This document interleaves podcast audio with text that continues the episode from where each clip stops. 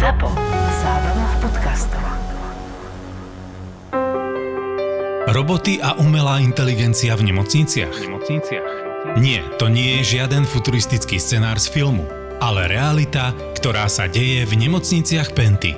Penty. Napríklad umelá inteligencia Brainomix pomáha lekárom pri záchrane pacientov s porážkou. Technológia určí rozsah poškodenia mozgu, na základe čoho dokážu lekári pacientom poskytnúť rýchlu a adresnú liečbu a zvýšiť tak šance na jeho úplné vyliečenie bez trvalých následkov. Liekový robot zase pripravuje balíčky liekov pre pacientov v nemocniciach. Lieky pripraví rýchlo a vďaka niekoľkostupňovej kontrole sa eliminuje riziko podania nesprávneho lieku. Zdravotné sestry zároveň robot odbremenuje od rutinnej práce a tento čas tak môžu venovať starostlivosti o pacientov. Pacientov. Penta prináša inovácie, ktoré posúvajú slovenské zdravotníctvo. Vpred. Viac o inováciách v zdravotníctve sa dozvieš na ich webe www.zlepšujemezdravotníctvo.sk Penta zlepšuje zdravotníctvo Zdravotníctvo. a prináša ti aj túto epizódu podcastu Doktor má Filipa. Ahoj Filip. Čau Jožko, čo máš nové? No ja teraz slúžim tzv. obdenky. Furt také smutné veci chodia a ako keby na dovolenku mi to chcelo znepríjemniť. V poslednej službe, čo som teraz mal, teda v ostatnej službe, hovorím, posledné nemám rád slova, všetci sa chceli zabiť liekmi, lebo doviezli pani Petra Malou, potom pol flaštičky metamizolu, to je liek proti bolesti, čo je dosť, pol flaštičky, jej to sú kvapky akože. Bez tlaku, taká somnolentná, na pohľad vyzerá, že sa dusí.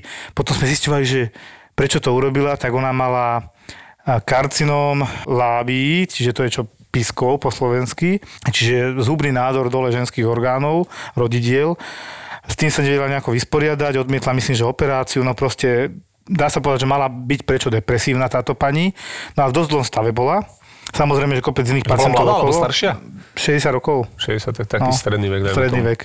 No a teraz sme mali ešte podozrenie, lebo že ona opakovane zvrácala. Toto robí tramal niektorým ženám, takej tretine asi. No a keď som počúval, tak strašne škaredo vrzgala akože na tých plúcach auskultačne a hovorím, ty kokos, ona ešte aspirovala, hádam, nie. Tak šla na regen, to podozrenie som tam mal. Tak som mu nejako zaliečil a hovorím, že no nič, budeme mať na isku príjem. Tak sme príjmali na isku. A popri tom som tam mal ďalšiu pacientku na isku, ktorá tiež prišla ako známa, to čo som nedávno hovoril o tej leukémii, tá tiež dopadla veľmi zle, nakoniec to je akútna leukémia, a nie chronická lymfatická, ak sme sa bavili. A táto známa bola nejaký doktorky, to, to, to, to bolo úplne nepodstatné. Podstatné bolo, že teda prišla na vyšetrenie, že odpadáva, slabá, je staršia pani, 80 niečo ročná.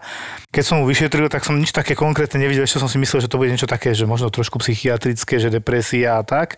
No a už vyšli výsledky, no tak hyperkalémia 7,2. Potom pozerám jasné arytmia, asi najskôr z tej hyperkalémie, zlyhanie obličiek. Hovorím, ty kokos, to je, však to je zlé. Lebo pri tej hyper, ako aj ty Filip že aj pani doktorka, určite to je závažný stav, kde teda môže skončiť závažnou malignou arytmiou, ktorá pacienta v podstate dorazí. Takže išla tiež na isku asi o hodinu ďalší chlap, že si dal 20 tabletiek Novalginu, čo je to isté ako metamizol kvapky a tiež nejaké lieky ešte požil, že proste chodili intoxikácie vyslovene a do toho závažné stavy, to bola teda terajšia služba. No a ten, obidva boli teda prijatí tá pani na isku, na jednotku intenzívnej starostlivosti, musela byť odsledovaná, potom sa zlepšila a chodila fajčiť inak, ale ten pán nebol dobrý, on mal zavreté oči, len tak akože odpovedal sporadicky. Potom konečne otvoril oči, tvrdil, že ho bolí hlava, tak som sa tak díval, že ak vás môže boliť hlava po 20 novalginok, ako nechápem. Tak potom to zmenil na točenie hlavy, ale teda ponúkol som psychiatrom, tí, že sú plní a najskôr nech odsledujeme stav, lebo teda intoxikácia liekmi. Tak to sme vyriešili, bol prijatý. Neviem, v akom je teraz stave, ale ten bol podľa mňa horší nakoniec. No a tak sa to nakopilo, že myslím, že potom ešte v noci nejaká ďalšia intoxikácia tiež bol priateľ, ten šiel už asi na psychiatriu a ešte jeden potom došiel, proste potom pozrel von, jasné, blíži sa spln, už to začína chápať, nejaký bezdomovec rozbil flašku a snažil sa pozrieť asi žili. Mm-hmm. Proste ľudia sa chceli zabíjať v tejto službe. Chvála Bohu sa im to nepodarilo. Ale iba u tej pani som to chápal, vieš, keď máš nádor dole, možné metastázy do plus, to ako chápem, že to je zlé, no. Pán s 20 novalginmi mal argument, pohádal som sa s mamou, to mi nepríde ako dostatočný argument, že idem si zjať život. Nahrávam, hej, že hocičo. Pani hocičo. Čaute, tu je Peťa Polnišová. Viete, čo mám v mobile? To je tajomstvo. Chcem vás pozvať na super film o tajomstvách, ktoré skrývame v našich mobiloch. Volá sa Známy neznámy a príde do kín v auguste. A verte mi, že sa tam udeje naozaj všeličo. Tak chcete vedieť, čo mám vo svojom mobile? Príďte sa pozrieť na Známy neznámy. Už od 5. augusta vo všetkých kinách. I'm still alive,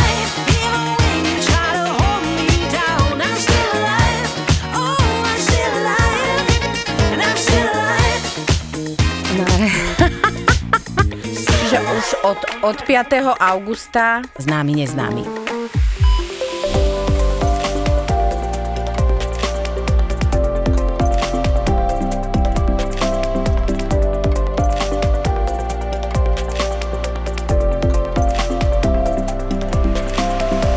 Dneska tu máme opäť, ale špeciálnych hostí z Isker. Z reprodukčnej kliniky. Áno. Doktorka Monika Dugatová. Čaute. A embryolog Daniel Masarovič. Ahoj Filip, ahoj Jožko. Totižto týchto hoci sme tu už mali. Bolo veľa, veľmi veľa otázok aj na Instagrame, bol veľký obrovský dopyt a nestihli sme ani zďaleka zodpovedať všetky otázky a preto sme vytvorili tento špeciál aby sme tu sa snažili čo najviac tých otázok zodpovedať. Áno. Preto ich tu máme. Takže sme radi, že ste tu opäť. E, ideme to skúsiť teraz odpovedať. Prvá otázka taká hneď na HPV.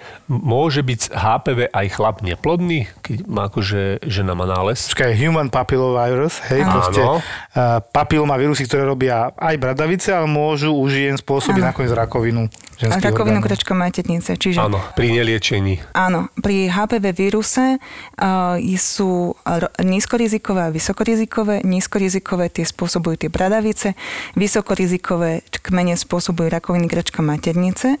Muži uh, väčšinou sa predpokladalo, že sú prenášači. Posledné roky sa robia štúdie na to, že zistujú, uh, že HPV vírus sa dostáva do genómu uh, spermí a môže spôsobovať neplodnosť s tým, že sa mení kvalita spermiogramu, ako sa mení tvar, zvyšuje sa DNA fragmentácia, takže áno, môže spôsobovať aj neplodnosť HPV vírus. U mužov. U mužov, áno. No keď sme pri tej neplodnosti, že dá sa napríklad u mužov liečiť nejak neplodnosť inak, to bola tá otázka, čo sme si, čo vlastne sa hodí aj ako sa to rieši? Bola tam aj otázka, že či sa dá otehotniť s dyspláziou uh, z HPV. To znamená, že už keď je tam uh, ľahký stupeň uh, dysplázie, tak áno, dá sa otehotniť, ale vždycky treba tú dyspláziu, uh, ktorú spôsobuje HPV vírus, riešiť pred tehotenstvom. Vysvetľujem, A- pardon, áno. predstupeň nádorového Áno, ochorenia. je to ako prekanceróza, čiže Tak. pred stupeň nádorového ochorenia. Treba to vždycky riešiť. To znamená, že najprv treba vyhľadať uh, nejakého kvalifikovaného kolposkopistu, ktorý odobrie z toho vzorku, histologizuje to a na základe toho povie, ako bude prebiehať uh, to dané ochorenie, či sa dá sledovať uh, to ochorenie, alebo či treba nejaký drobný zákrok, aby žena podstúpila typu konizácia. Uh, inak tomuto sa venuje uh, stránka Nie rakovine, uh, kde Rick Kudela, on sa venuje tejto cervikálnej patológii, je to mladý chalan docent a odpovedá na všetky tieto onkologické nálezy, odpovedá ohľadom HPV vírusu, cytológie, ohľadom histologizácie vzoriek. Je to veľmi prospešné, aj čo sa týka screeningu. Je proti tomu očkovanie, eh, proti HPV vírusu. Eh, Teraz v súčasnosti sa dáva 9-valentná vakcína a VHO sa snaží akoby eh, eradikovať HPV vírus a tým aj rakovinu krčka maternice. Počkaj, to musíš preložiť, čo je radikovať? No to je ako, že Eradikovať oni chcú to, zničiť proste HPV vírus, aby prestal sa vyskytovať takže v chcú populácii. akože robiť vlastne masívne očkovanie aj tohto, hej? Áno, Vysvetlím. Záujem VHO je očkovať tak, aby tieto nebezpečné typy, lebo to nie sú všetky eh, human papillomavirus, tak aby ich bolo čo najmenej a najlepšie vôbec, lebo rakovina krčka maternica je veľmi zákerná rakovina. Áno, je to zákerná rakovina a tým, že je, oč- je to spojené s tým vírusom, uh, je proti tomu prevencia, takisto očkovania, tým pádom uh, môžeme ju úplne, nemusí sa prenášať ako pohlavne prenosné Že je to v podstate niečo zbytočné, čo funguje medzi nami ľuďmi a dá sa to Áno. pomerne ľahko tiež očkovaním Odstrániť. vykantriť. Ja sa spýtam na miesto ľudí tuto, Aha. úplne logická otázka, koľko percent eh, karcinómov krčka maternice je spôsobených práve papilomavírusmi? Asi vysoké percento. Tam je predpokladám. 99%, tam je Tak, priamo, to je dosť. a, priame spojenie toho e, infekčného HPV vírusu a spojenie s rakovinou krčka maternice. To znamená, že keby sa nám podarilo očkovaním zabezpečiť povedzme, že 90% žien, tak nám to Áno. presne na úplne mizivé čísla. Áno, áno.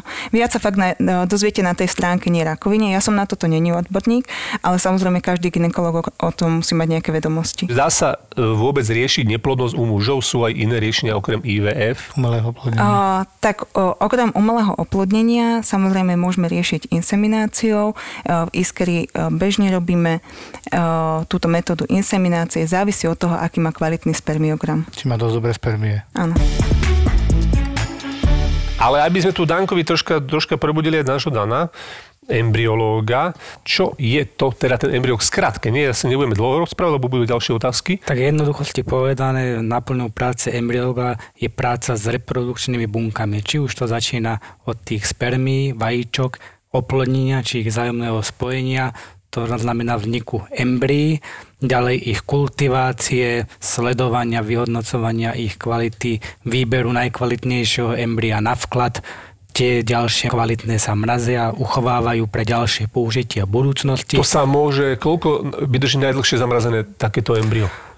Nedá sa presne povedať, že Koľko je najdlhší? Čo si počul? Nie, nie je problém 10, 15 rokov, 20 rokov. Dokonca v niektorých tých údajoch k embriám, keď sú transporty, respektíve nejaké články, a tak sa udá, že 25 rokov by nemal byť problém, ale tu zase treba povedať, že embryo síce nestarne, lebo ako my ho zamrazíme, všetky fyziologické procesy metabolické sa stopnú. zastavia, ale tá žena, ktorej ho chceme transferovať, samozrejme starne na rozdiel od embria, čiže dnes, keď má 20 rokov, čo teda také mladé pacientky až takto často nemávame, Áno. tak eh, od tých 20-25 rokov bude mať 45, čiže to už je dosť troška... malus.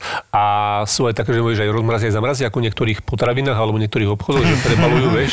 A vieš čo? To sa ani s mo- mesom nedoporučuje inak. Je to možné, a hlavne teda z dôvodu... Počkaj, je to možné, že sa vie rozmraziť, zamraziť? to Vie, a, pretože hlavne teda v minulosti a, sa embria mrazili v rámci teda tej vzorky, ktoré a, vyrábame. Dnes už preferujeme mrazenie rovnako aj vklad jedného embria, čiže tzv. single embryo transfer, aby sme znížili pravdepodobnosť viacplodovej gravidity, čo nie je úplne žiaduce. V minulosti, keď tá úspešnosť asistovanej reprodukcie bola nižšia, tak sa to snažilo dvihnúť tým, že sa vložili dve embria jednoducho, že aspoň jedno sa uhniezdí.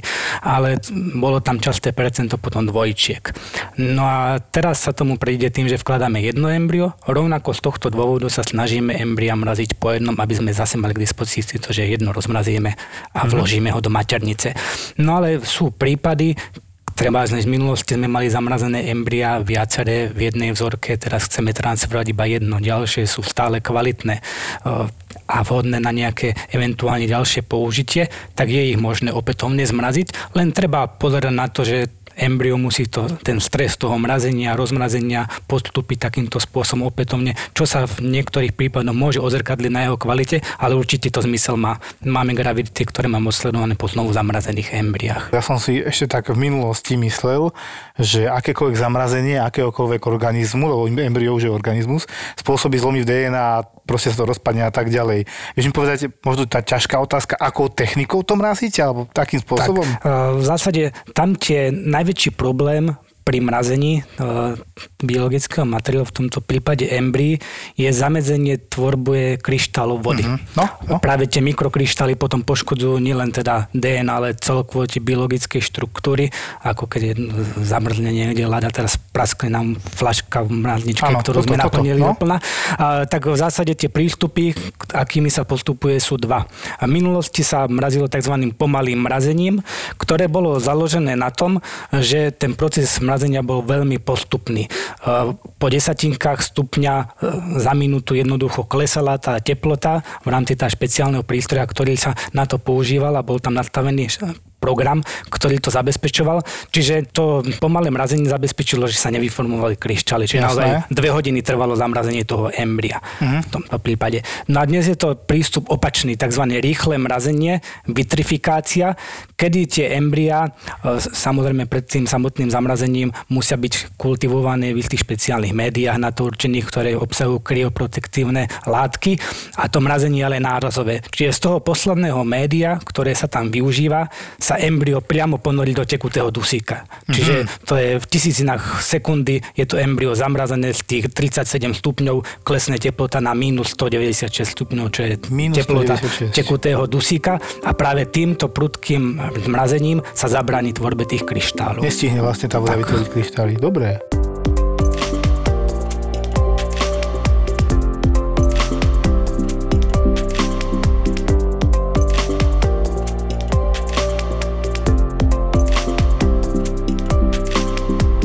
Monča, ty si mi povedal takú jednu dobrú štúdiu z 2018. Mm-hmm. a na veľa otázok tiež asi bolo aj na to, že napríklad tu mám presne jednu otázku a v podstate to asi bude taký širšia odpoveď na viacero otázok. Je nejaká súvislosť medzi neschopnosťou mať dieťa a to, že žena chce veľmi otehotnieť? No, čo sa týka toho stresu, Že si A vytvára ten stres vytvára a si nejaké stres tlaky z a toho čo. a to sme už hovorili predtým, že tlak spoločnosti, tlak sama, uh, sebe žena, tak uh, v 2018 to bola americká štúdia, uh, ktorá uh, merala stres u žien, ktoré nevedeli otehotnieť, uh, pričom mali páry, zistili, že jeden z 8 párov nevie otehotnieť a ženy, keď dostali vlastne túto diagnózu, tak mali stres podobný ako onkologickí pacienti, keď dostanú diagnózu, že majú nejaké nádorové ochorenie. Tým, že je to veľmi subjektívne, stres nemáme nejakú objektívnu hladinu, podľa ktorej to môžeme merať. Tam bolo také, že oni diskutovali o tom, že je jasné, že diagnóza neplodnosti spôsobuje stres, ale nie je jasné, či stres spôsobuje neplodnosť. Uh, Preto dali intervenciu psychológa a keď psychológ riešil už ten pár, tak zistili, že skrátilo to ten čas na otehotnenie, respektíve úspešné dosiahnutie gravidity. Potom som čítala ďalšiu štúdiu, kde to robili formou dotazníkov, uh, kedy sa pýtali, aký to bol stres pre uh, muža a pre ženu, keď sa zistili tú diagnózu neplodnosti a výrazne vyššie vychádzalo u žien, že mali vyšší stres ako u mužov. Nie je to merateľné, ako aj pri týchto vakcínach, očkovaniach, že bež tie konkrétne následky tiež nevieme zmerať. Vieme zmerať možno, že tými výsledkami, štatistikami po dvoch rokoch nie, alebo že aha, boli vyššie umrtia, boli vyššie toto, toto, ale nevieme to proste teraz. Ja si myslím, že hlavným problémom tam je to, čo kedysi dávno jedna pani doktorka ma naučila tak, taký pojem, že nehnevajte sa, nevlastní subjektometer. To znamená, že je ťažko sa vcítiť niekomu do jeho pozície, keď každý vníma tie vnemy úplne inak. Úplne inak, áno. Niekto je flegmatik a nerozhádže ho nejaká taká, že ja, som, ne, ja nemôžem otehotne, no tak ja vám ukážem. A úplne inak zareaguje v pohode. A niekto sa teraz zomkne do seba a je problém. Ale to je všeobecne stres práci. Ty môžeš mať iný stres práci ako ja, pritom porovnateľne, alebo niekto, nejaký lekár, povedzme na ambulancii, môže mať väčší stres práci, ako čo ste tu mali lekára vo vojnovej zóne. Jednoducho je to veľmi subjektívna No, je nejaká veličina, ktorú nedokážeme nejako zmerať. Ja mám tu taký jeden, to je aj taký príbeh, lebo to je už akože úplná skladačka, tak to prečítam. Samozrejme niekto napísal, uh, zdravím, ja, hypotyreóza, veľa prolaktínu, menzes raz za rok, partner po rakovine a odobratí semeníka, onkologický, pri operácii porušená funkcia ejakulovať. Ako sa to rieši? Fú. To je celkom, to vyzerá ako zložito. Áno, vyzerá Dá to, to riešiť? zložito a dá sa to riešiť, uh, ale my máme takých pacientov v Iskeri dosť. Musím povedať, že uh, treba dobre nastaviť endokrinologicky, to znamená, že hypotyreózu, uh, prolaktín, pri prolaktíne treba vylúčiť, že či nie, nie je tam nejaký nádor v oblasti hypofízy, ktorý môže spôsobovať ten vysoký prolaktín, potom odsledovať menštruáciu, no a u muža, keď má porušenú mm, funkciu ejakulácie, tak sa dajú vlastne uh, tie spermie zobrať uh, formou z nacemeníkov alebo semeníkov a to môže povedať aj Danko. Danko, ideš. Tak to už ale je potom prípad nielen toho, že chýba tam nejaký ten ejakulačný reflex, ale treba toho, že sa spermie nenachádzajú v ejakulate z nejakých dôvodov.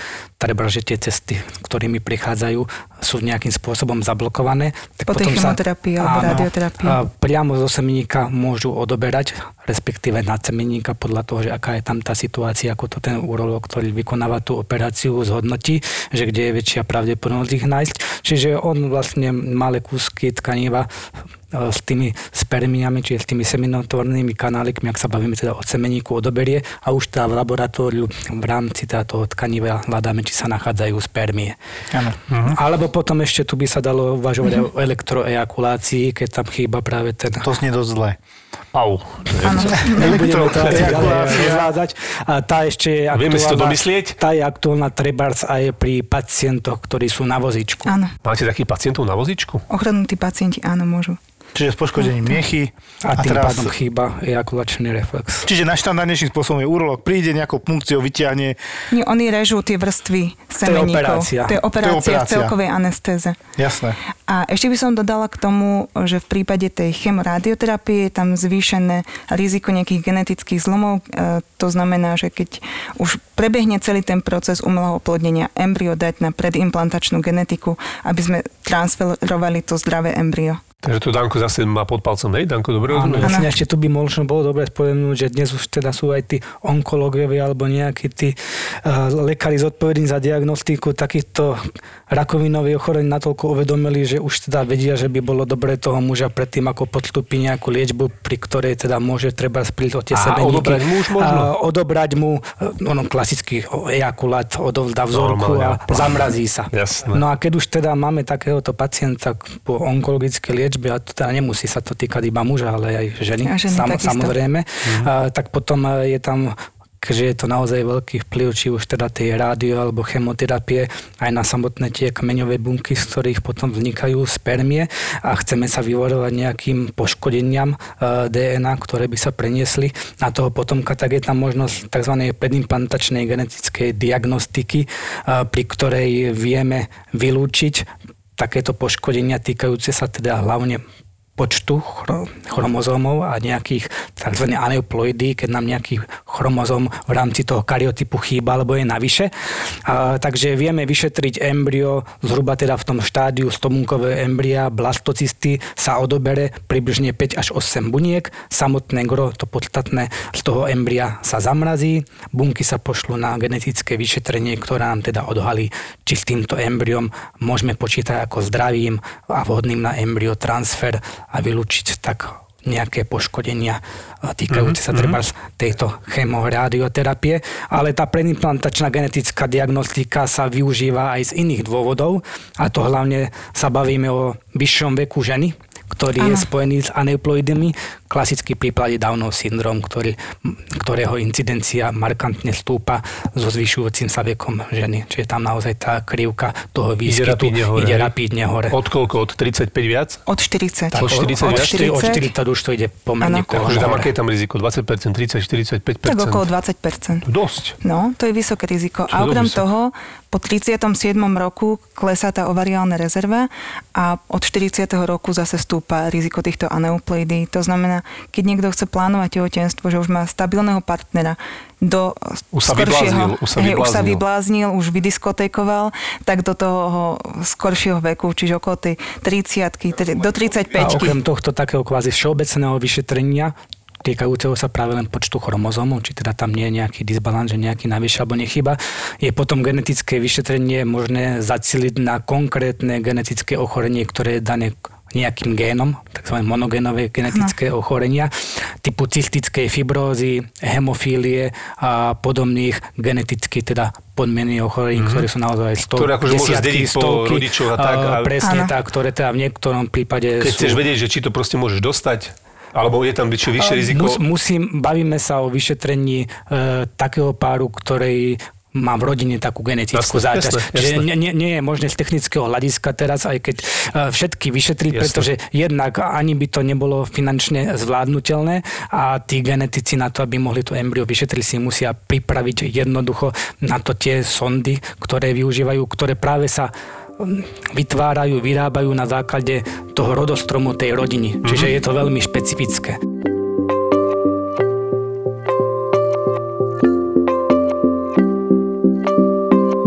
No ja som tu našiel otázku, ktorá sa mi veľmi páči. Ja som sa s tým stretol ešte, keď som dokonca bol iba druhák. A mal som kamarátku, ktorá mala toto ochorenie. Tak si to trošku rozoberieme tu, že dobrý deň, mňa by zaujímala endometrióza a spôsoby liečby, ak by to bolo pre vás zaujímavé. Je to pre nás zaujímavé? Áno, lebo je to pre nás je veľmi. problém. To je častý problém. Áno. Takže ja by som najprv vysvetlila, čo je to endometrióza. Uh, Endometrium je výstelka maternice.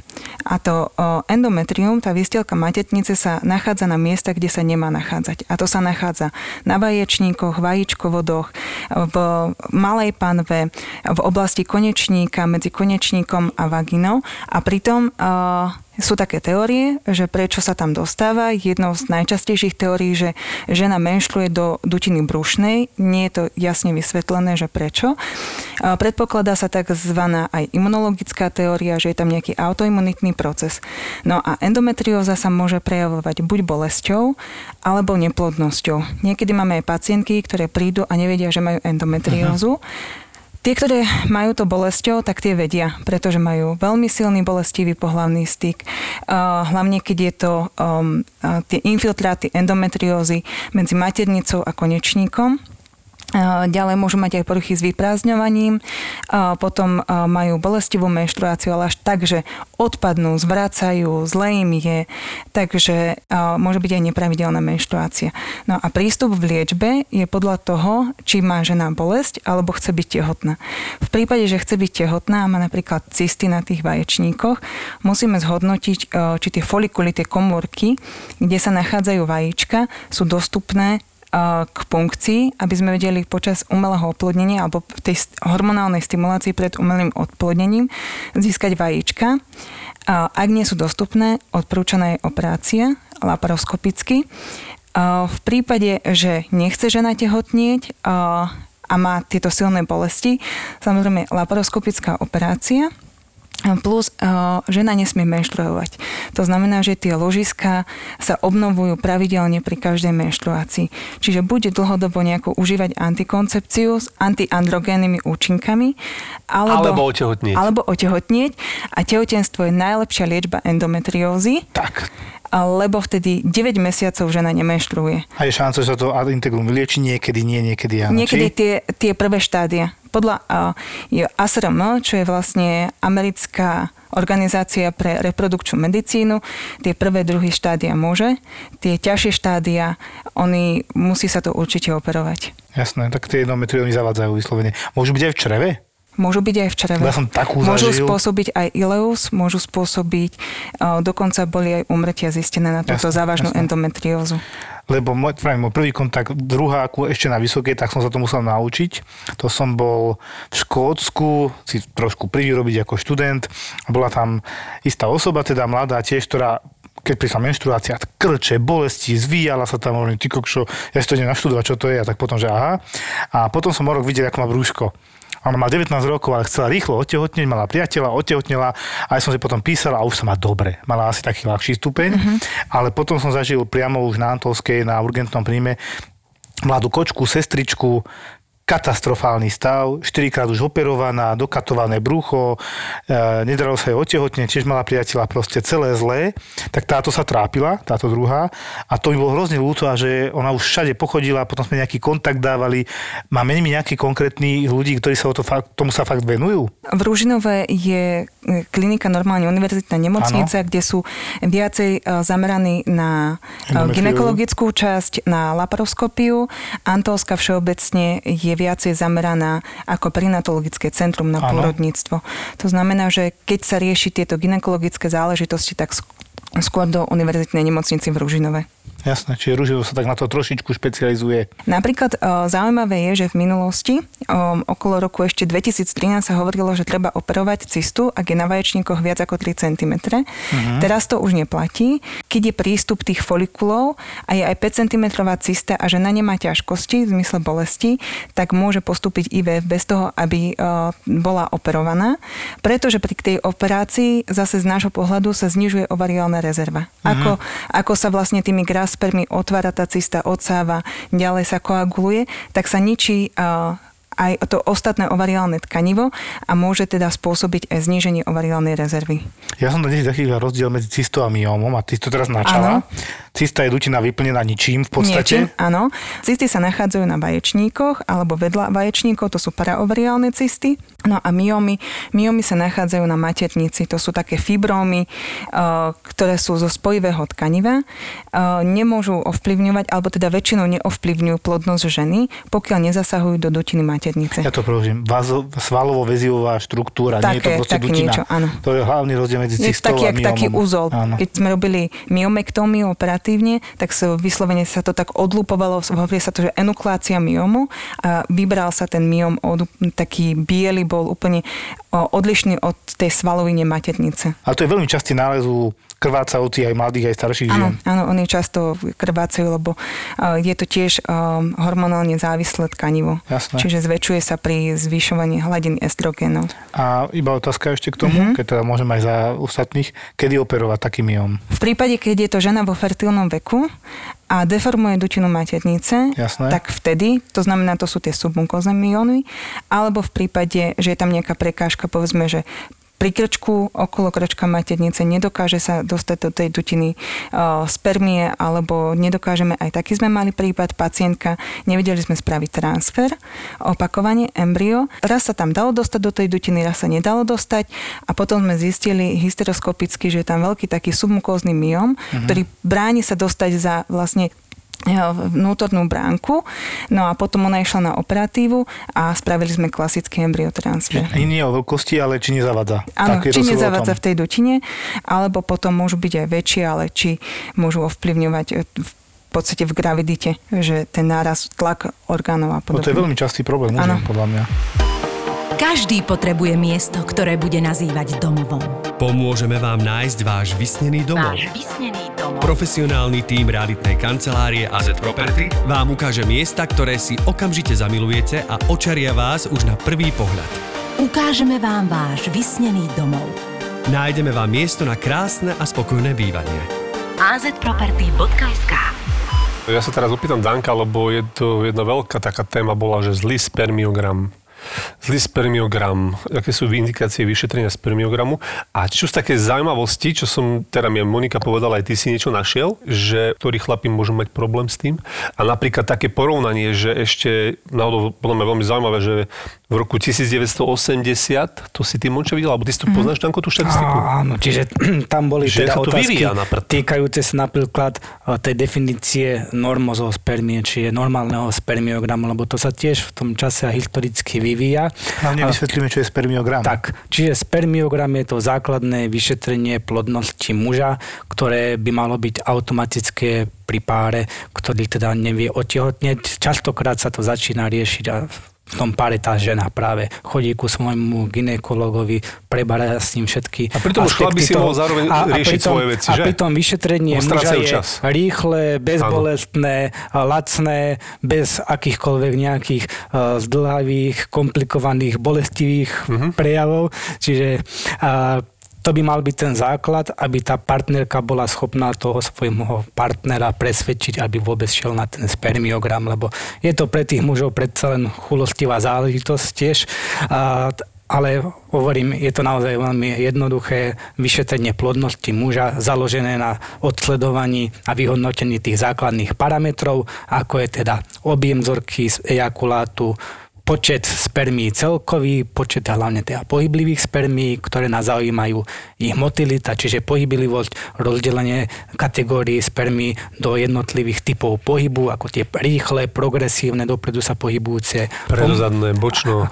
pomalšie, potom výraz vyslovene spermie bez progresívneho pohybu, ktoré sa niekde na mieste vykajú, alebo vykonávajú nejaký pohyb okolo vlastnej osy a ešte dá po tie nemotilné, ktoré jednoducho nevykazujú žiadny pohyb. Prečo sa Ďalej- pohybujú okolo vlastnej osy? To čo Agresívne sú. Agresívne mimo- Môžu mať zalomený treba skrčok jednoducho a Aha, potom to tam funguje áno, točí, ako, hej.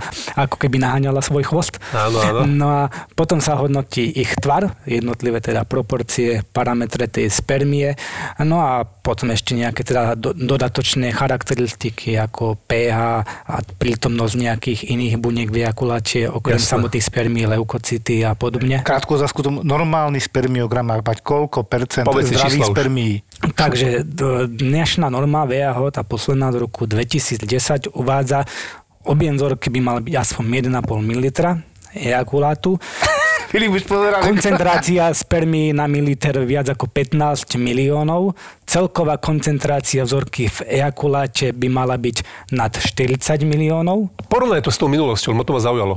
1980. Tak e, napríklad predošla norma VHO hovorila o 20 miliónoch spermí. Takže 20 a teraz je 10? Te- teraz je 1 pe- mililitri? pe- 15. 15. A Ešte v nejakých 50 rokoch e, to bolo 60 miliónov spermí a nejaké také prvé údaje, čo sa týka vyhodnocovania spermiogramu, také nejaké pionierské z nejakých roku 1929-30, tam to bolo nejakých 100 miliónov 100 miliónov?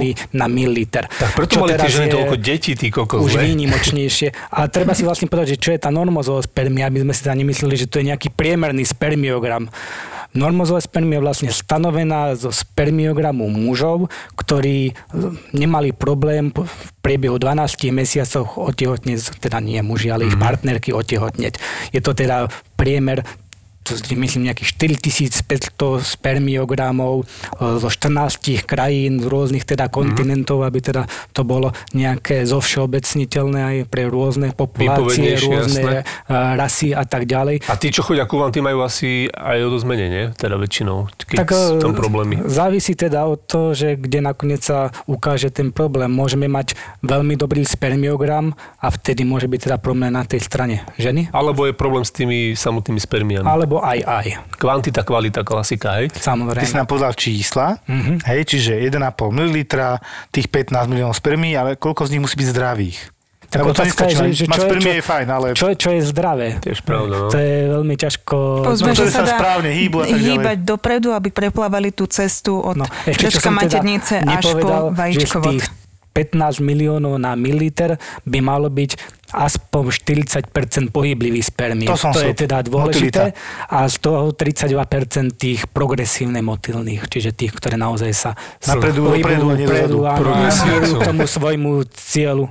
Tí nášelníci, čo idú. Ale, ale Tretina tak to je akože teda, hej? celkom také alarmujúce, nie? Že teraz 15, teraz ide malovať čierta na stenu, lebo to som dneska... To tvoj problém nebude, to bola sa to aj taká otázka čiastočná, že to problém nebude. Akože nehovorím, že pre mňa je to alarmujúce, ale pre tých chlapov, čo bude od tých 20 rokov, 30, 40, čo to bude? Budeme, čo, ak, budeme mať viac roboty?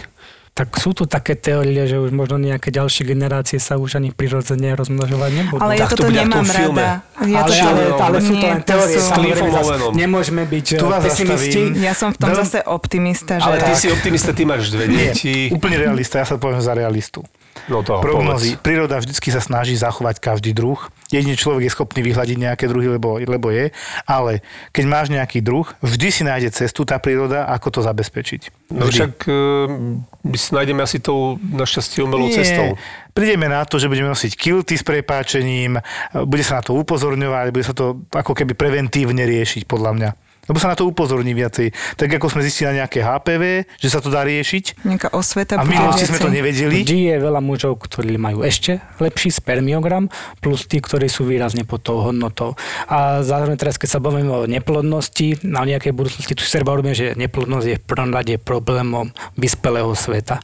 Čiže, Tak. čiže nejakej stále Afrike jednoducho Samozrejme, tam Tam sa vyskytuje, ale nie je to až také markantné. Čiže človek ako druh určite nevyhynie tak rýchlo, len možno, že to prerozdelenie bude časom ťažko povedať. Áno. A to je spojené aj s edukáciou, s odsúvaním gravidity do vyššieho veku a tým To je pádom je, to moderné, všetko... no. Áno.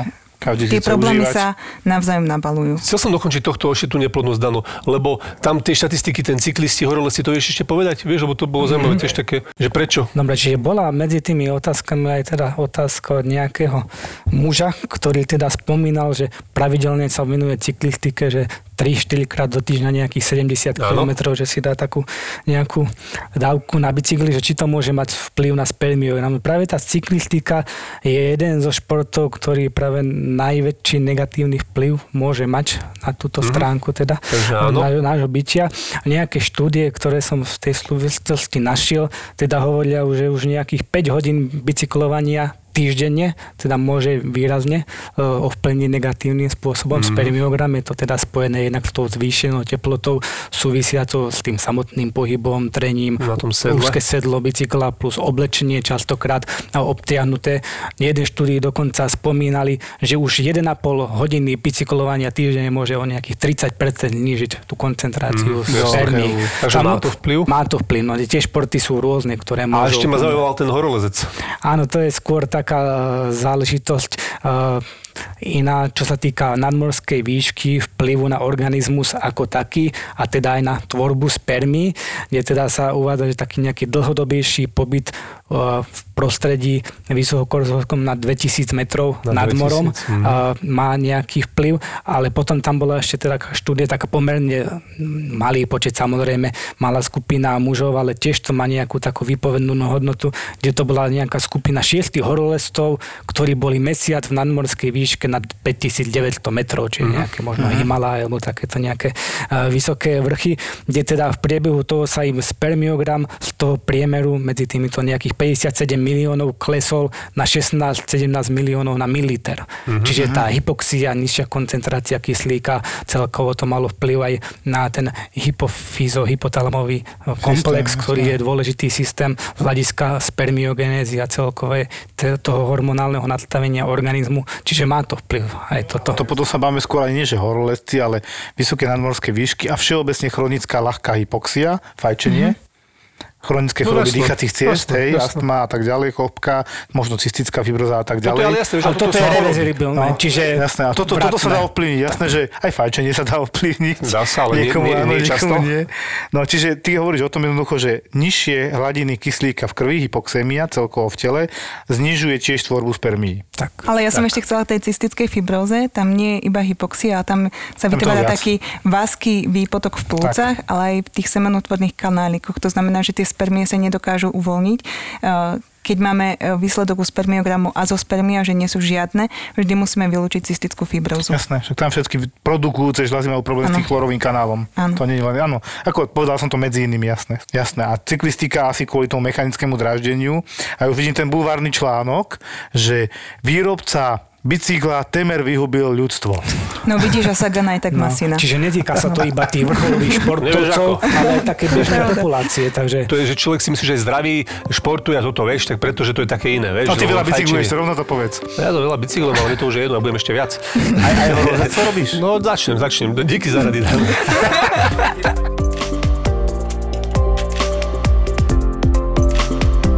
problémov od mužov by som prešiel teraz na ženy naspäť a na Moniku teda. Skúsenosti s amenoreou u mladých dievčat, spojenie s cvičením a stravovaním, Monika. No, ja som si tiež pozerala uh, Amenorea, nejaké, nejaké štúdie, takže amenorea, že žena vôbec nemá menštruáciu. Vôbec. A a my máme nejaký optimálny systém BMI, Body Mass Index, ktorý nám hovorí o tom, či máme podváhu, normálnu váhu, nadváhu. A tá normálna váha je 18,5 až 25. A Podľa výšky a hmotnosti sa vyráta to BMI.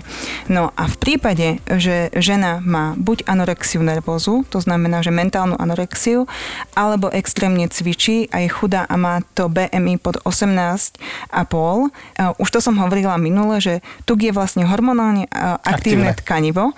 Je tam nedostatok toho hormónu leptinu, ale aj ostatných a ono vydá signál mozgu, hypotalamu, hypofíze, že táto žena nemá dostatočné energetické zásoby na to, aby mohla byť tehotná. Aby zvládla tehotenstvo, dojčenie a potom starostlivosť o dieťa. Takže uh, je to na základe tejto informácie sa hypotalamus vyblokuje a žena prestane menštruovať, aby sa nereprodukovala, pretože jej telo nezvládne to tehotenstvo. Mm-hmm. No a ešte v tých štúdiách, čo bolo zaujímavé, že chceli to akoby oklamať, to telo, a podali leptín napriek tomu, že to BMI bolo nízke Áno. a tá menštruácia sa nenavrátila ale navrátila sa až vtedy, keď sa uh, to BMI zdvihlo, to tukové tkanivo žena nabrala a zdvihlo sa to BMI do toho optimálneho hľadiska, čiže okolo tých 20 až 22. Že odpo- odpovedou na toto všetko je, keď chcete mať deti, musíte začať papať. Byť v optimálnom, lebo ani nadhmotnosť není- BMI index. Jasné. Hej, ani nadhmotnosť není dobrá, ani podvýživa a ja, by ho, ja hovorím všetko s mierou. Jasné, jasné. Ja mám čiže raz zlatú strednú cestu, žiadny extrém a všetko Presne je OK. tak. Môže, keď to je napríklad v pubertálnom veku, dievča je vo vývoji, spôsobiť aj uh, nie že involúciu, ale zmenšenie pohľavných orgánov alebo niečo takéto problémy uh, sekundárnych pohľavných orgánov, alebo tak, že bude mať menšie prsia alebo menšiu vagínu, niečo takéto. Teoreticky môže, lebo tam má nedostatok hladín estrogénu, Áno. ktorý o, potom ako v tom pubertálnom zmene spôsobuje nárast, takže teoreticky môže byť aj toto. Čiže keď majú malé dievča, 12-13 ročné, strašne chudé, povedzme, vychudnuté na kosť, tak môže mať problémy takéto. Ale ono je to prirodzené, lebo máš veľa mladých dievčat, ktoré sú vychudnuté, ale pokiaľ majú tú mentálnu anorexiu, že jednoducho idú do niečoho neprirodzeného, tak vtedy môžeme o tom hovoriť. Jasne, vypočítaš BMI aj u detí a ideš podľa toho, jasné. Veľa otázok zase bolo o tej preventívke a mňa to celkovo, sme tu mali tú všeobecnú našu lekárku a v podstate aj Zoli bol taký, čo nedávno teraz mi milo nahrávali. V podstate ľudia idú na preventívku a povedia si dobre, doktor povie dobre. A pacienti povedia potom, že dobre, doktor povedal, že je dobre, ale vlastne nevedia, Mhm. čo majú čakať a čo majú byť, čo majú mať vyšetrené, čo je také v tej preventívke konkrétne u ginekologickej preventívky, že čo to zahrňuje, aké vyšetrenia. Vieš, na čo majú nárok tí ľudia? Lebo... Takže preventívna ginekologická prehliadka je raz ročne a zahrania anamnézu, kedy sa porozprávaš s tým pacientom, aké má ťažkosti, plus na to poradenstvo, poradenstvo ohľadom kontracepčných metód, aké sú všetky Akých? Od, o, zabranenie otehotneniu, kontracepčné metódy. Antibaby. Kontracepčné. to- Ale to sa tak hovorí. Hej? Áno, hej. Hak, To je hormonálna antikoncepcia, Hej. kontraceptíva. Kontra, kontraceptíva, lebo nehovoríme iba o hormonálnej antikoncepcii. Príde mladé dievča Mhm. a ide plánovať, povedzme, pohlavný styk, ešte nemala a ide plánovať s partnerom. Chodia také, že ktoré plánujú? Áno, teraz jej povie všetky spôsoby, aby neotehotnela. Bariérové antikoncepcia, to znamená, že kondómy, alebo poviem jej o, hormonálna antikoncepcia, aké rôzne sú možnosti. Tak potom, čo sa týka tej preventívky, musí tam byť o, vyšetrenie klasické ginekologické, to znamená, že bimanuálne, také palpačné vyšetrenie, ďalej vyšetrenie v spekulách, kedy sa zistuje, či nie náhodou nejaký výtok, Čiže to klasické ginekologie, ktorého sa mnohé ženy boja. Samozrejme rozhovor uh, ginekologa s tou pacientkou, čo ide robiť, kedy ide robiť. Jasné. Potom je to abdominálne vaginálne ultrazvukové vyšetrenie. No a potom je to prevencia. Od roku 2008 máme ten screening rakoviny krčka maternice, kedy vlastne žena má nárok od 23. roku po 64. rok každé 3 roky taký cytologický stier, volá sa to konvenčná cytológia, ale na začiatku vlastne prvé dva musia byť negatívne. To znamená, že od toho 23. roku, keď prvé dva každoročne má negatívne, tak každé 3 roky sa to skrínuje.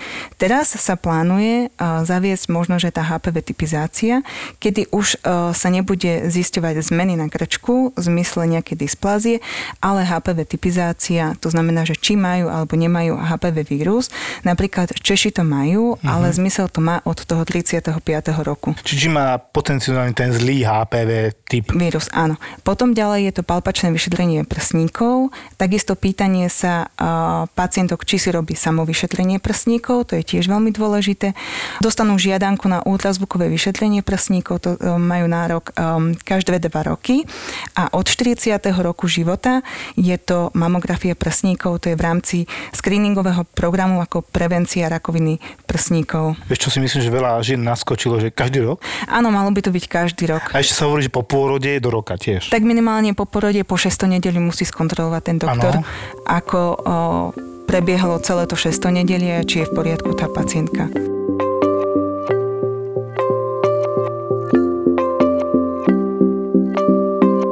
Tu je taká otázka, že troška aj jemne mi prišla vtipná. Môže časté užívanie tabletky po spôsobiť neplodnosť, ako zaujímavá antikoncepcia Tabletka teda? po, akože po pohľadnom styku, Pohľadnom styku. Po pohľadnom na styku. zničenie spermí. Dobre. Je to spolahlivá metóda, ale lepšie je vždycky prevencia, ako stále riešiť tú príčinu a tabletku po. Um, S tým, že treba sa edukovať ohľadom tých možných, možno používania kondómov alebo e, používania nejakej hormonálnej antikoncepcie. A tam je aký perlov index? To ešte si čo je perlov index, to je zaujímavé. Áno, Perlov index je vlastne zo 100 žien, koľko otehotnelo e, počas používania danej Metódy. antikoncepčnej metódy za 12 mesiacov. Uh, a to vyhodnocuje sa na každé. Povedzme, že prerušovaný pohľavný styk tam je nejakých uh, 50%. Dosť slabé. A potom sú také prirodzené metódy. Je Billingsová metóda, kedy sa sledujú tie ovulačné dni. A to sa vlastne sleduje podľa toho, že aký má hlien na krčku plus teplota. Čiže narastá tam pri ovulácii teplota tela o pol stupňa približne. Ten hlien zostáva taký vasky a je to približne od um, 12. do 22. 25. dňa. Také pracnejšie to je, Áno. to sa ľuďom nechce, bohužiaľ. Áno. A pri Väčšinou- každej tej antikoncepčnej metóde, keď si to aj ľudia zistujú aj na internete, tak, a, alebo v príbalových letákoch je napísaný aj tento perlov index. A koľko približne je teda to, čo sa Filip pýta, že tabletka po? To neviem. To bude asi relatívne vysoké. To by malo byť okolo tých A 90%. Kvapka lásky. To, No to si ty väčší odborník teda. je pravda, že znížená funkcia štítnej žľazy nemá takmer žiadny vplyv na otehotnenie? To vieme tak nejak... Áno, nie? O, to má vplyv na otehotnenie, pretože správna funkcia štítnej žľazy je nevyhnutná na to, lebo môže ovplyvňovať ten menštruačný cyklus v zmysle že je kratší ten menštruačný cyklus alebo o, naopak zase zvýšená funkcia môže zväčšené krvácanie. Jasne. Je pravda, že idiopatické ochorenia čriev zvyšujú neplodnosť u žien? To sú také už e, vzorky, ale aj tu ľudí trápi. Tak Ale nevysvetlíme, čo to je. Tie idiopatické ochorenia No, čriev lebo- sú o, ulcerózna kolitída, Krónová choroba. V štádiu, keď je to vlastne v štádiu remisí, tak by tam nemalo byť nejaká porucha plodnosti. Keď som pozerala u mužov, o, samotné to ochorenie by nemalo ovplyvňovať plodnosť, avšak môže napríklad sulfasalazín ako liek o, spôsobovať zhoršenie spermiogramu. Ja musím povedať jednu, ktorú sme si nepovedali a dúfam, že nevystraším teraz Mhm. mm-hmm. hypertonikou, ale skoro každé antihypertenzívum má ako možný nezadujúci účinok lieku Haha. poruchu erektilnej funkcie, A ja som to, my sme to mali na ambulancii. čo je logické, hej, lebo je to na základe ciev fungovanie celého penisu a Áno. erektilnej, erektilného telesa v penise. Ale treba si povedať, že to sa tam bavili, že od 1 do 4 Väčšina ľudí, chlapov s týmto problém nemá. A dokonca sú aj tam také, že indapamid, magnézium a tak ďalej, ktoré nerobia túto erektilnú dysfunkciu. A samozrejme je presne otázka. Keď bude mať vysoký tlak 200 na 100, tak čo, bude to v pohode? No nebude to v pohode, bude ťa boleť hlava, točiť sa ti hlava, tiež to nepôjde.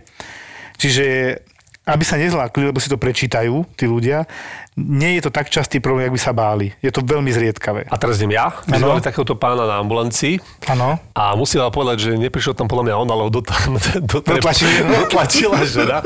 Takže išiel do toho riešiť, že proste má takýto problém a že čítal v letáku toto a toto, no a my sme to proste jednoducho urobili tak, dali sme mu holter, vysadil si liek a samozrejme po dvoch týždňoch ústup ťažkosti, takže bolo to vyslovene kvôli lieku na tlak. Ale jedného sme mali takéhoto na ambulancii. Treba skúsiť zmeniť, poskúšať, to je celé o tom. Taká normálna, taká sedle, sedliacký rozum troška, že tak vyskúšam to vyhodiť, alebo idem za doktorkou, prehodíme lieky, vyskúšame iné lieky. Uh, takže to si Ale to také zaujímavé, že muži ťa na toto ako na prvé, budú tam čítať, že ja neviem, zvrácanie, hnáčka, hoci čo iné. Ja, toto by jednoznačne. A prvé, keď som kamarátovi nasadil, tak telefón po prvom dni, no, no, môj zlatý, ale ja tu čítam toto. Hlavný problém. Tu ešte bola, Monika, tá otázka, že či má vplyv na neplodnosť mužov aj napríklad ten diabetes prvého typu a tieto veci. Môže. Môže spôsobovať takisto poruchu spermiogramu. Ak sú nevyrovnané glykémie, to znamená, že vzniká nejaká mikroangiopatia, makroangiopatia a neuropatia. To znamená, že v podstate je porucha a, cievneho zásobenia, inervácie a samozrejme môže to ovplyvniť aj semeníky a tým pádom a, je porucha tvorby spermí a spermiograme takisto v zmysle zmena tvaru, pohyblivosti spermí a zvýšená DNA fragmentácia. Ja by som nadviazal trošku na týchto chlapov. Nedávno som mal chalana, na svalového trošku, nejaký vysoký tlak sme tam riešili. A trošku to bolo na konci také, bolo vidieť, že bere vola čo, hej. A sa pýtam, berete nejaké steroidy? Nie, nie, nie. A test, nič, testosterón, ale len tabletky, to nie je to isté, to nie sú steroidy. Hovorím, no testosterón sú steroidy, to je jedno či v tabletkách, či intramuskulárne, alebo akokoľvek in- inak. A ja si myslím, že aj samotné nadužívanie testosterónu je určite problém. Samozrejme. Otázočka, ženská skôr. Priechodnosť vajcovodov, vyšetrenie áno, nie. Výhody pre a proti. Monika. Takže priechodnosť vajíčkovodov existuje viacero spôsobov, ako sa dá vyšetriť.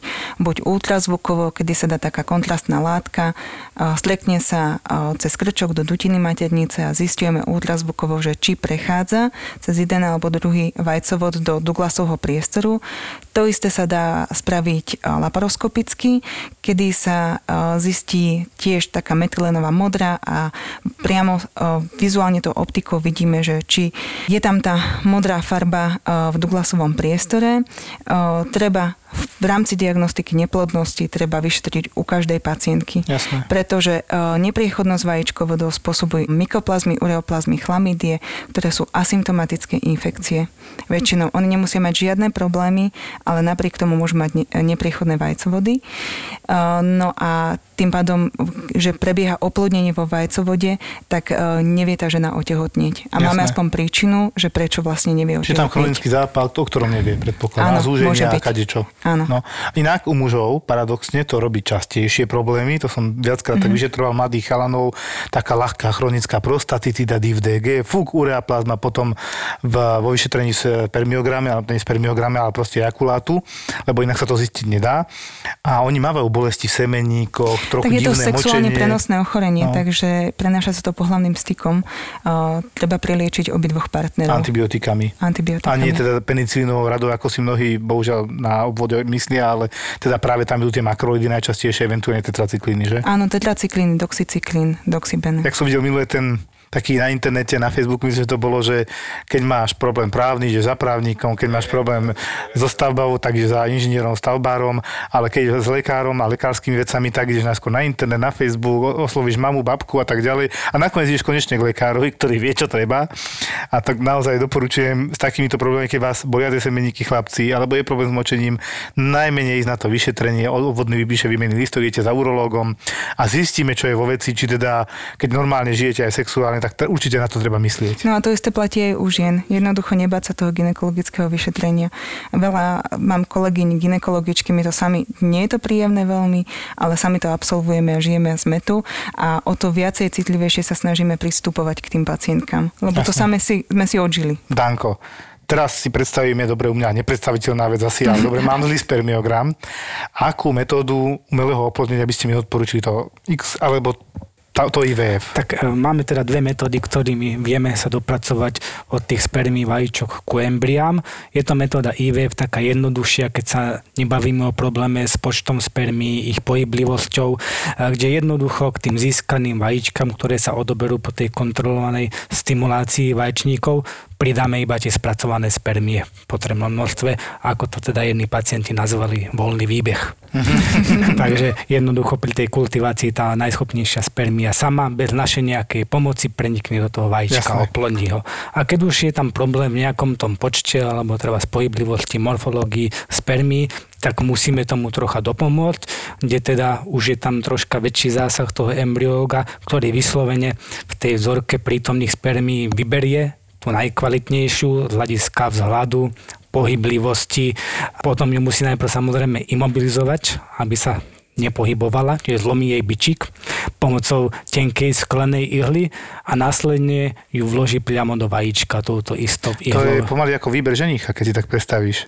Lebo si povedal, že na konci ho imobilizuješ. A tá šanca na oplodnenie pri metóde X samozrejme, keď už tam tú spermiu fyzicky vložíme do vajíčka je vyššia. Tam sa bavíme o nejakých 80% pravdepodobnosti oplodnenia, pri tej metóde IVF je to tých 50-60%. Jasné. Mm-hmm. No čiže je to naozaj podobné ako výber ženicha. Žena sa pozrie, chlap je slušný, pekne oblečený, dobrá košela, chodí do roboty poctivo, hej, dokáže šoferovať auto, fajn, vybrala si ženicha a teraz samozrejme, tak poďme svadba, tak ho imobilizovala, už je jej, nikam neodíde a pracuje ďalej a potom urobí a splní si svoju úlohu manžela. Tak. Tak je tá manológia, áno. Natívny IVF cyklus, vieš sa k tomu vyjadriť? Lebo takto mi to napísali nejak. Tak natívny IVF cyklus robíme výskery klasicky, len o, treba vždy... to sa si ľudia, chápem, čo sa boja tých hormónov, strašne z toho Áno, vystrašení. na Slovensku je veľmi veľká hormonofóbia, ale o, čo sa týka aj hormonálnej stimulácie, my používame bezpečné dávky, dávame o,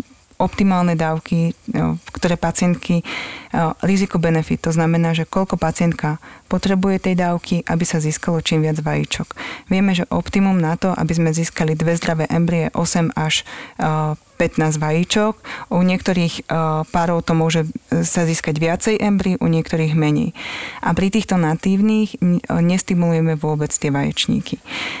Sú pacientky, ktoré si to vyslovene žiadajú, ale tam je percento úspešnosti približne podobné, ako keby mali doma pohľavný styk, čiže tam je okolo 10-15%, tak v tom natívnom cykle úspešnosť. Aha. Inak v tom stimulovanom cykle môžeme dosiahnuť 40 až 60% Čiže im to treba dobre vysvetliť, že tie hormóny vám nič nespravia také závažné. Je to krátka stimulácia, ktorú užívate 10-12 dní, maximálne tých 15 dní. Tá a, prebieha hormonálna stimulácia, ale v prípade toho natívneho máte nižšie, nižšiu úspešnosť. A Natívne cykly používame u pacientok a, starších, ktoré nereagujú vôbec na túto hormonálnu liečbu. To znamená, že keď, a oni si to často aj vydupú, keď príde 40-45 ročná, že chce ešte mať dieťa, ale nechce hormóny, chce mať natívny cyklus, tak tedy to spravíme, ale povieme, že tak asi už to nemá nejaký význam. No, vysvetlíme hlavne to natívny, prirodzený. No. Prirodzený, lebo je tam aj vysoké riziko aneuploidy. A bavíme sa teda o tom, že získame jedno vajíčko. Áno, získame jedno A nie vajíčko. 15-20, áno. jasne, jasne. Áno, a v tom natívnom cykle samozrejme ani nemusíme získať to jedno vajíčko.